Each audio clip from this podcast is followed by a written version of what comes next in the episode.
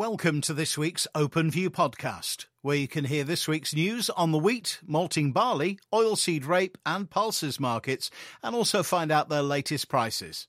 Starting with wheat, and this week's headlines well, there's Black Sea logistical issues, deferral of French sales to China is a rumour, and Morocco's to buy 2.5 million tonnes for January to April.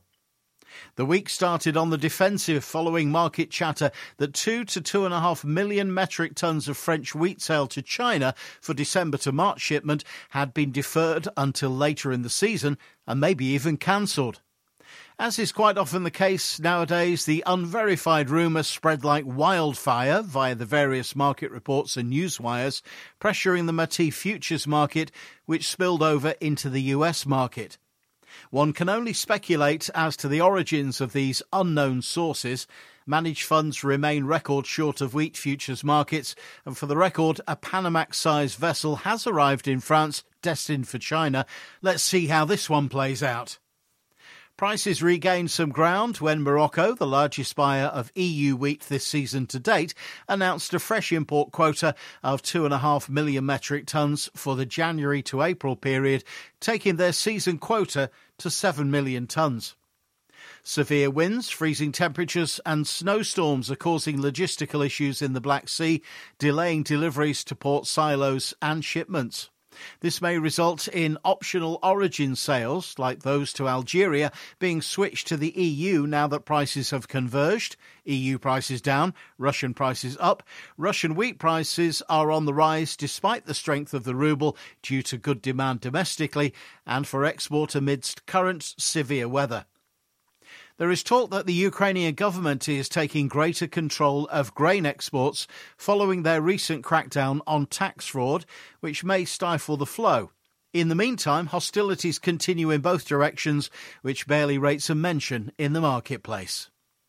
French winter wheat plantings had reached 74% last week, with some forecasting a 20%, that's 6 million tonnes, drop in production, whilst Germany is also forecast 5 to 10% lower.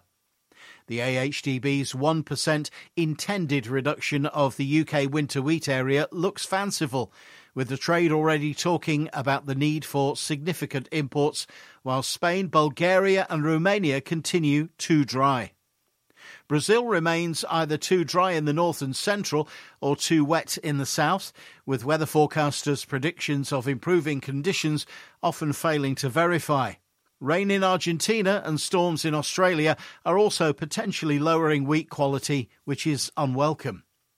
The market is range bound, and fund managers seem content to maintain their short wheat strategy until proven otherwise.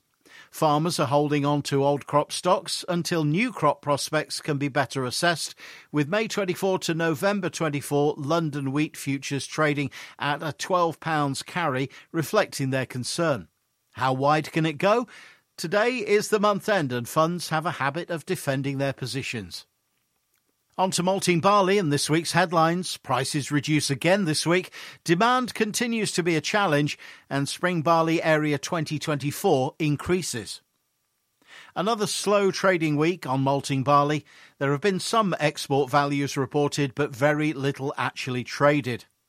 Domestic demand is non existent pre Christmas, and there's still no appetite from maltsters to look at pricing any crop 2024 currently. It feels like this will remain the situation until the new year unless new malt demand suddenly appears. Malt markets are continuing to slow down and malt stocks are building in Europe. This is likely to happen in the UK as brewing does also seem to be slowing a bit. The demand for lower gravity beers to avoid higher duty is also reducing malt usage. There are whispers about a levelling off or possible reduction in production in Scotland. Nothing firm, just talk so far. Deliveries before Christmas across all destinations are very slow, and contracts are being rolled into January as maltsters struggle to move what they've contracted. The release of the AHDB Early Bird Survey last week suggested that spring barley plantings could be up as much as 13% year to date, which hasn't helped generate any interest. Maltsters and brewers will look at this figure and think about malting barley. Why price anything now, especially with low malt demand? We must be careful not to read too much into this figure, as there's plenty of time before drilling starts and the crop is in the barn for things to change. Winter crops in some areas are still being planted despite the heavy rain, and this will continue at every opportunity. Some spring barley will be planted on heavy land and probably won't even make malting spec and end up as feed. Spring barley seed is difficult to find for 2024 as demand has been high. If opportunities appear to price spring barley forward for harvest for October December 2024, then these should be considered, especially at current premium levels. This week's oilseed rape headlines Matif rapeseed rallies. We'll talk about Brazilian weather, and there's an OPEC Plus meeting today. This week we've seen Matif rapeseed rally, with the February contract breaking out above the 450 euro resistance mark for the first time since early October.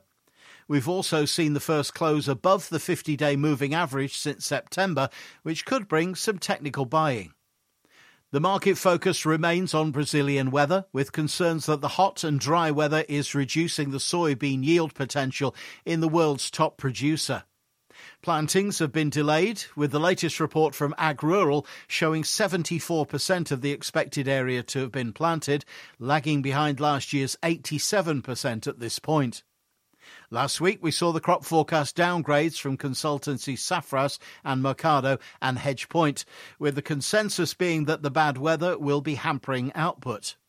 However, despite the recent weather issues, AgroConsult have said they still expect the soybean crop to reach a record 161.6 million metric tonnes in 23-24, mainly due to the larger area, as they forecast for a 2.9% growth in plantings, totalling 45.7 million hectares. Crude oil is also adding some support as it's trading at its highest since early November. Members of OPEC Plus are due to hold a policy meeting today, Thursday the 30th, with hopes of additional production cuts which would help support prices.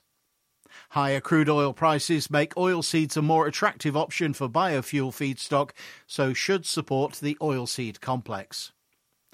Finally, the grain and oilseed price indicator, starting with feed wheat for December at 175 to 185, May 185 to 195, Feed barley for December 150 to 160, May 160 to 170, and oilseed rape for December 365 to 370, May 377 to 382. Thanks for listening. To find out more or to get our OpenView email, please speak to your regular Openfield contact or email us at communications at openfield.co.uk.